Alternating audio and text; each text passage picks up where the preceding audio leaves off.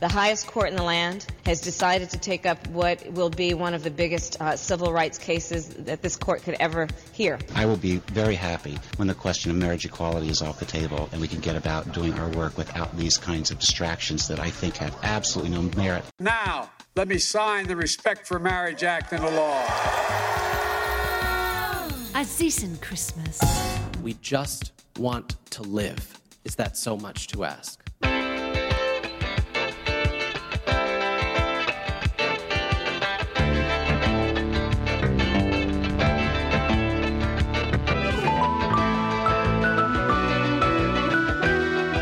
Welcome to This Way Out, the international LGBTQ radio magazine. I'm Greg Gordon. Barbados overturns its sodomy laws. The U.S. evolves from defending marriage to respecting it, and there's more than one holiday on the Emma's Revolution menu. All that and more this week now that you've discovered This Way Out.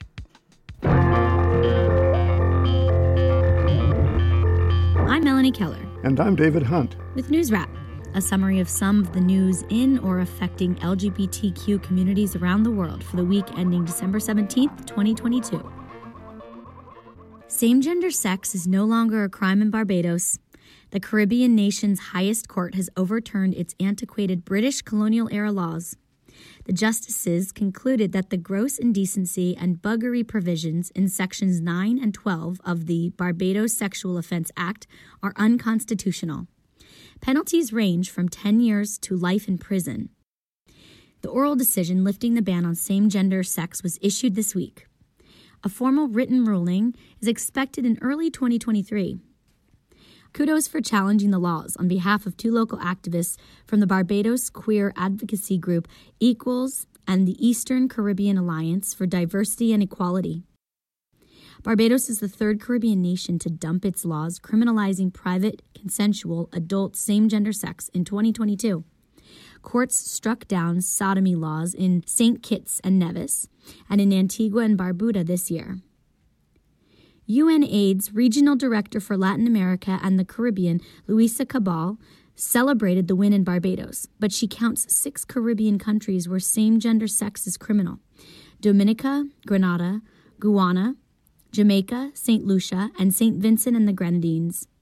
According to the UNAIDS press release, anti queer sex laws sustain stigma and discrimination against LGBTQ people and stop them from seeking and receiving health care for fear of being punished or detained. Decriminalization saves and changes lives and builds stronger societies.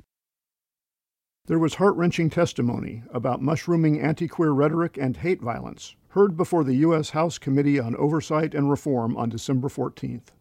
It was the 10th anniversary of the bloody massacre at Sandy Hook Elementary School in Connecticut. Survivors of Colorado's Club Q shooting described the horrors of the most recent assault on LGBTQ venues. Human Rights Campaign President Kelly Robinson laid much of the blame on Republican state lawmakers. She pointed to the torrent of anti queer, anti trans measures, many already approved. The debates have hinged on inflammatory language, such as accusing LGBTQ people, their allies, and even queer supportive healthcare providers of being child molesting groomers. Protests at family friendly drag shows have also been on the rise, sometimes with violence. In Robinson's words, the spike in anti queer hate and violence is fueled by nearly unfettered access to guns and political extremism and rhetoric that is deliberately devised to make our community less safe, less equal, and less free. Republican committee members denied any responsibility. They called the Democrats the party of crime. The queer advocacy group Equality Florida's Brandon Wolf survived the Pulse nightclub shooting. His summary of the crisis was poignant. You know, being LGBTQ in America in 2022 means looking over your shoulder before you hold hands with someone you love. It means watching your very humanity be litigated day in and day out on every cable news network and across every social media platform. It is high time that Congress get serious about the cost of anti LGBTQ hatred and commit to honoring those in its crosshairs with real actions. The simple truth is this we just want to live. Is that so much to ask? A bill that would have banned transgender girls from competing in school sports died in the lower house of the Ohio State Legislature this week. Not because lawmakers there became enlightened. The state Senate had added an amendment shifting control of public schools to the governor rather than the State Board of Education. That was a poison pill to a majority in the General Assembly.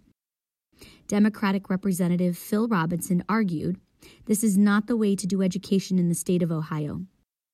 Republican Governor Mike DeWine had said the issue was best addressed outside of government through individual sports leagues and athletic associations, and refused to support the original anti trans legislation. The current legislative session ends at the end of December. An anti trans sport ban could be reintroduced next year. Meanwhile, Connecticut's policy that allows transgender girls to compete in girls' high school sports has been upheld by a U.S. federal appeals court. A three judge panel of the New York City based Second Circuit Court of Appeals rejected a challenge by four cisgender runners who claimed that trans competitors had an unfair advantage. The judge's ruling, as cited by the Associated Press, said On numerous occasions, plaintiffs were indeed champions finishing first in various events, even sometimes when competing against transgender athletes. Plaintiffs simply have not been deprived of a chance to be champions. Yeshiva University students seeking school recognition of their YU Pride Alliance have won their case in a New York State appeals court. The four judge panel unanimously ruled late this week that the Orthodox Jewish run university was not a strictly religious institution that would make it exempt from the New York City human rights law. According to The Advocate, the panel also decided that requiring Yeshiva University to recognize the YU Pride Alliance would not violate the school's First Amendment religious rights. The U.S. Supreme Court rejected a motion for emergency relief in September that asked it to take up the case. By a slim 5 to 4 majority, the justices said that the case needed to first wind its way up the state judicial ladder. Far right Justice Samuel Alito was the loudest voice in the minority. He wrote, the First Amendment guarantees the right to the free exercise of religion, and if that provision means anything, it prohibits a state from enforcing its own preferred interpretation of the Holy Scripture. To Yeshiva University officials, that Supreme Court loss was a victory of sorts. President Rabbi Ari Berman was quoted by the Times of Israel at the time saying that the High Court had laid out the roadmap for us to find expedited relief, and we will follow their instructions. The four justice minority asserted that Yeshiva is likely to win its case if it comes before the court again. Yeshiva is likely to ask them to do just that. The plaintiffs in a recently failed Tokyo court challenge to Japan's ban on marriage equality are appealing the ruling. This, according to the Kyodo News Service. The seven lesbian and gay couples have been filing similar lawsuits in Sapporo, Osaka, Nagoya, and Fukuoka since 2019. One of the original eight couples has withdrawn. The Sapporo District Court ruled in March last year that denying civil marriage to same gender couples violates Japan's constitution. Their Osaka counterparts upheld the ban two months later. District courts in Nagoya and Fukuoka are expected to deliver their rulings in May and June next year. Activists must use increasing levels of the judiciary to fight for their marital rights, because Japan's conservative government has resolutely opposed any efforts to enact marriage equality at the federal level. WNBA basketball all star Brittney Griner is home for the holidays with her wife, Cherelle. She spent eight days of medical exams and reintegration treatment at an Army base in San Antonio, Texas, following her release from a Russian prison. Griner had been serving a nine year sentence on trumped up drug smuggling charges. In her first public comments since her return, Griner wrote on Instagram, It feels so good to be home. The last 10 months have been a battle at every turn. I dug deep to keep my faith, and it was the love from so many of you that helped keep me going. From the bottom of my heart, thank you to everyone for your help. That includes her WNBA Phoenix Mercury teammates. Griner intends to compete with them again when the league season begins next May. She also thanked the medical staff at Fort Sam Houston Base in San Antonio, saying that I appreciate the time and care to make sure I was okay and equipped with the tools for this new journey. Finally, Abigail Kinoiki Kekaulike Kawananakoa was known as Hawaii's last princess because of her ties to the original ruling royal family. Princess Abigail was said to be worth more than $215 million, and much of her wealth went to underwriting groups that support traditional Hawaiian culture. She died peacefully at her home in Honolulu on December 11th at the age of 96. Her wife, Veronica Gail Kawananakoa, said, Abigail will be remembered for her love of Hawaii and its people. I will miss her with all my heart. That's News Wrap, global queer news with attitude, for the week ending December 17th, 2022. Follow the news in your area and around the world. An informed community is a strong community. News Wrap is written by Greg Gordon, edited by Lucia Chappelle, produced by Brian DeShazor, and brought to you by you. Thank you. Help keep us in ears around the world at thiswayout.org, where you can also read the text of this newscast and much more. For This Way Out, I'm Melanie Keller. Stay healthy. And I'm David Hunt. Stay safe.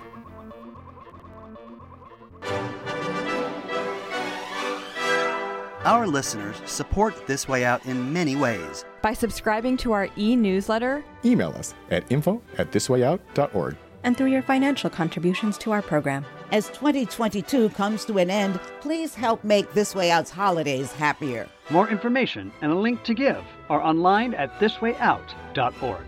Thank you.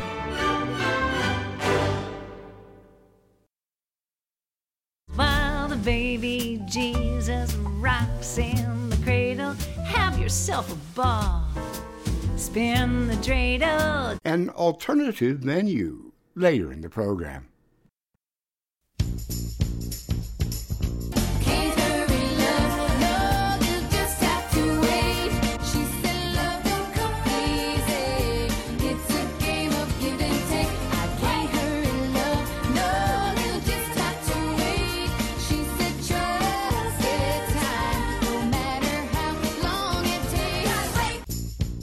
The marriage equality decade in the U.S. has come full circle from the 2012 Supreme Court hearings on California's Proposition 8 and the Federal Defense of Marriage Act to the signing of the Respect for Marriage Act this month. Let's flash back to when President Joe Biden was the prematurely pro equality vice president and current VP Kamala Harris was California's ally attorney general, back to December 6, 2012 with this report from Pacifica Radio's California Evening News, anchored by Mark Miracle and Rose Katapshi. The United States Supreme Court could issue its ruling on same sex marriage in the next six months. The High Court announced today it will hear a pair of cases on the issue, including a California case challenging the state's Proposition 8 ban on gay marriage and a New York case challenging the Federal Defense of Marriage Act. Christopher Martinez reports. Supporters of same sex marriage have been on a winning streak lately, both in federal courts and at the polls, most recently with voter approved laws allowing same sex marriage in Maine, Maryland, and Washington. Now the issue is going to the nation's highest court, with the announcement the Supreme Court will hear a pair of same sex marriage cases. This is a very significant day, obviously. Kamala Harris is California Attorney General. The highest court in the land has decided to take up what will be one of the biggest uh, civil rights cases that this court could ever hear. She's talking about California's Proposition 8 case, Hollingsworth versus Perry. That case comes from a federal appeals court that ruled California's Prop 8 ban on gay marriage is unconstitutional. Many supporters of same-sex marriage had hoped the Supreme Court would decide not to take the case, leaving the appeals court ruling in place to overturn the ban. But plaintiff Chris Perry says she's happy the Supreme Court took the case and confident the court will do the right thing. As much as Sandy and I want to be married, we, we wanted to be plaintiffs in this case because we want everyone in California to be able to get married, or frankly, everybody in the United States who finds himself in this situation. So we've learned how to be really patient and understanding of this process. And what we, we ultimately wanted was the the very biggest and broadest boldest outcome possible and that can only happen if the Supreme Court listens to the case and, of course, rules like the Ninth Circuit did and like the district judge did. Another case involves a challenge of the Federal Defense of Marriage Act, a law that denies federal recognition of same-sex marriages. That means same-sex couples that marry in the states where it is legal are denied federal protections and benefits that are enjoyed by opposite-sex married couples. On the State Capitol Beat, I'm Christopher Martinez. Reaction to the Supreme Court granting review of the Proposition 8 case has been mixed throughout California.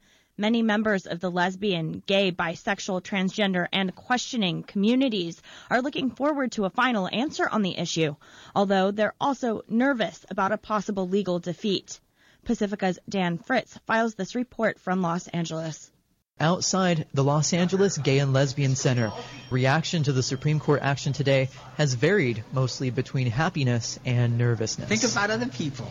You know, they should be able to say yes or no. Just because you don't think it's good for you or, eh, or whatever. I think it's excellent for the LGBT community. You're not afraid that the Supreme Court might rule against the LGBT community? No, because I think with the re-election of Obama that we've went ahead and um, stepped in the right direction as far as us is concerned. Some advocates have expressed surprise over the Supreme Court granting review to the Prop 8 case. Daryl Cummings is chief of staff of the LA Gay and Lesbian Center. He expected the Federal Defense of Marriage Act cases would be sorted out by the court first. He knows what's at stake. The court could end the question for good by declaring Prop 8 and similar gay marriage bans unconstitutional. And as an executive of one of the largest support organizations for LGBT individuals, Cummings says he's looking forward to the end of the fight against Prop 8, taking funds and attention from those who need it as a matter of survival that is the bulk of the work that we do here at the center, taking care of people uh, who have been largely shunned by society or harmed by society in some particular way. Um, I will be very happy when the question of marriage equality is off the table and we can get about doing our work without these kinds of distractions that I think have absolutely no merit in law whatsoever. But but it's also important for everybody to understand that the argument around merit is related to young people being kicked out of their homes because of their sexual orientation or gender identity. When you hear preachers from North Carolina on the national in the national spotlight talking about quarantining uh, gay and lesbian people. Um, th- that certainly has an impact not only on young people hearing those messages, but especially on their parents, on their teachers, and all the adults that are around them that are supposed to be there to take care of them, not to harm them. Cummings and many gay rights advocates are nervous. They know that the court could issue a decision that would set their quest for equality back. And they're frustrated frustrated with the waiting, frustrated with the system, and frustrated with the long drawn out fight. Dan Fritz, Pacifica Radio, KPFK, Los Angeles. Here's what's happened since that December 2012 report from Pacifica Radio's California Evening News. In June of 2013, the U.S. Supreme Court sent California's Proposition 8 back to the state. Its proponents lost their case in the Ninth Circuit Court of Appeals, and same gender marriages were allowed to continue. The following day, the High Court struck down the section of the Defense of Marriage Act that prohibited the federal government from recognizing married same gender couples. Three years later, the Supreme Court's Obergefell decision made marriage equality the law of the land. Or did it?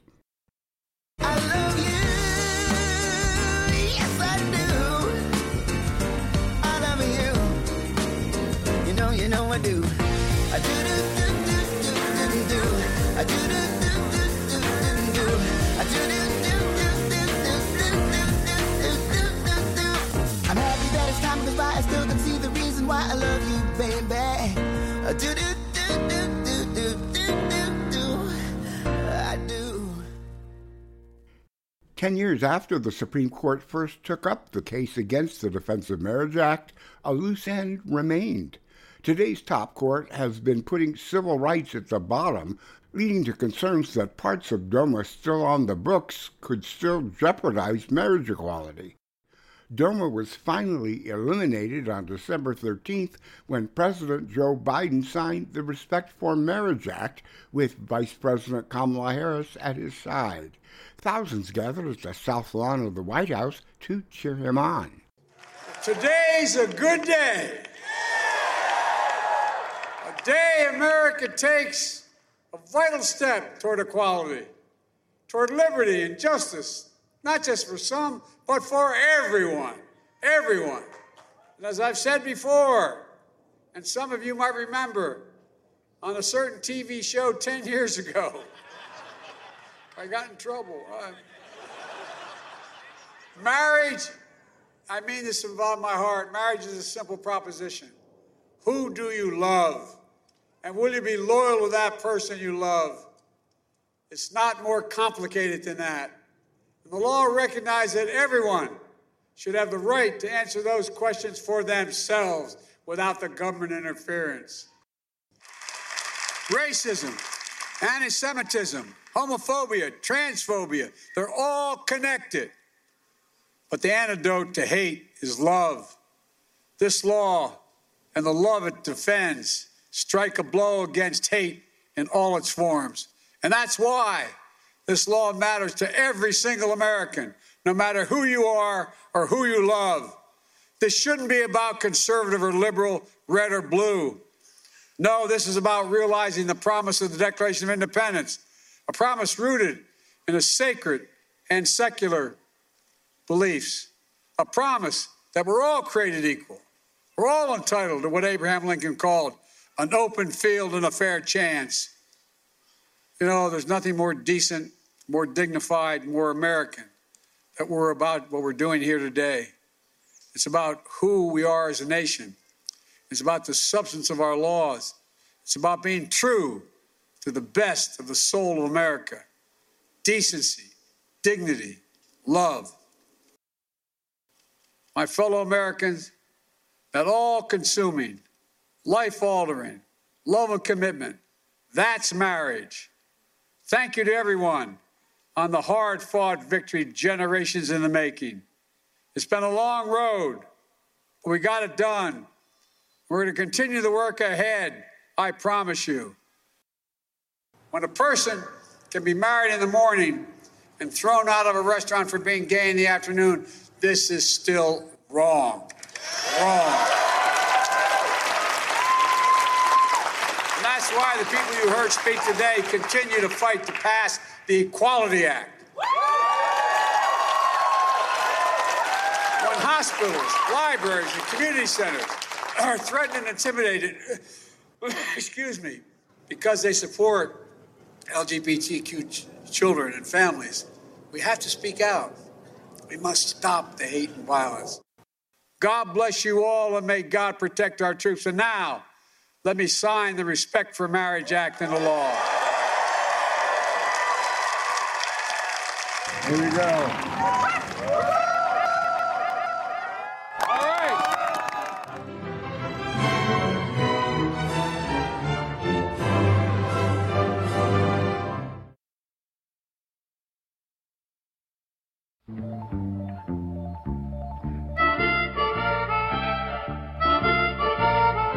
Hello, I'm Armistead Maupin, author of Tales of the City, and you are listening to This Way Out, the international radio news magazine produced by, about, and for our sexually diverse communities and those who love them.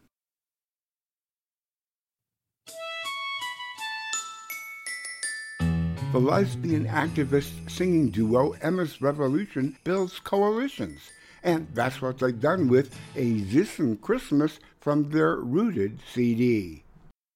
Sure,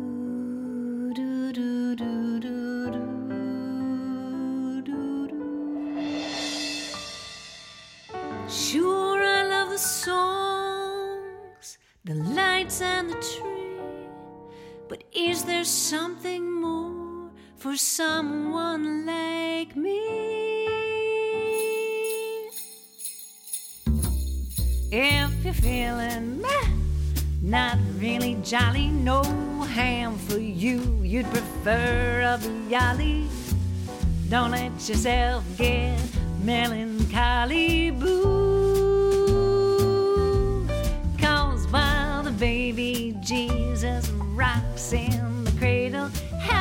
Yourself a ball. Spin the dreidel, chow mein and kreplach, and kung pao canado too. Spend Christmas in a Chinese restaurant. It's what you should do.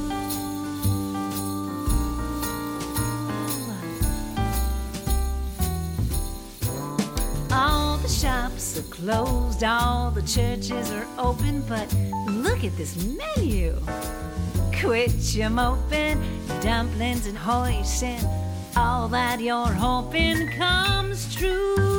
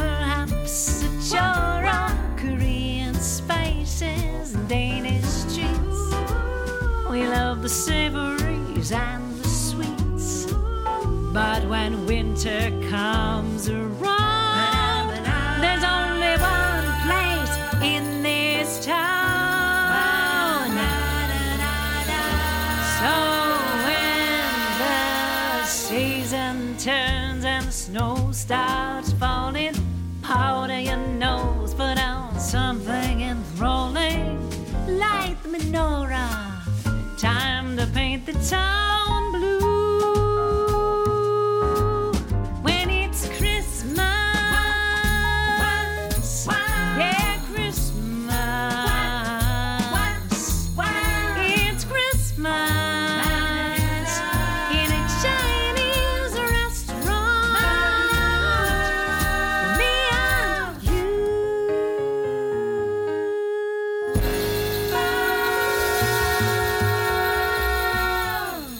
you. A decent Christmas. And if Emma's Revolution's Zeeson Christmas left you out, the Therapy Sisters say, Have a multicultural, gender neutral, non sectarian, unambiguous, ovo lacto vegetarian, nature loving, sweet agrarian, non polluting, mass appealing, anti looting, non fur wearing, all inclusive celebration.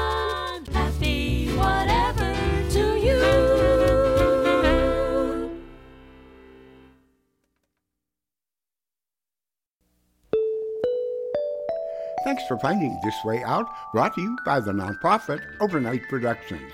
Some program material this week came from Melanie Keller and David Hunt, produced by Brian DeShazor, and from Pacifica Radio's Mark Miracle, Rose Katobsky, Christopher Martinez, and Dan Fritz. The Dixie Chicks, David Raleigh, Emma's Revolution, and the Therapy Sisters performed some of the music you heard, and Kim Wilson composed and performed our theme music. This Way Out acknowledges the support of listener donors David Hunt and Richard Merck and Brad Payton of Silicon Valley. Listener donors make this program possible. Thank you. Look for This Way Out Radio on social media, email info at thiswayout.org, or write to us at P.O. Box 1065, Los Angeles, California, 90078, USA. For associate producer Lucia Chappelle and everyone at This Way Out, I'm Greg Gordon. Thanks for listening online at thiswayout.org or wherever you get your podcasts, and on WRFC Rochester, New York, KXSU Seattle, Washington, 2MIA Griffith, New South Wales, and a wide array of community terrestrial and internet radio stations around the world, including this one. Stay healthy, stay safe, and stay tuned.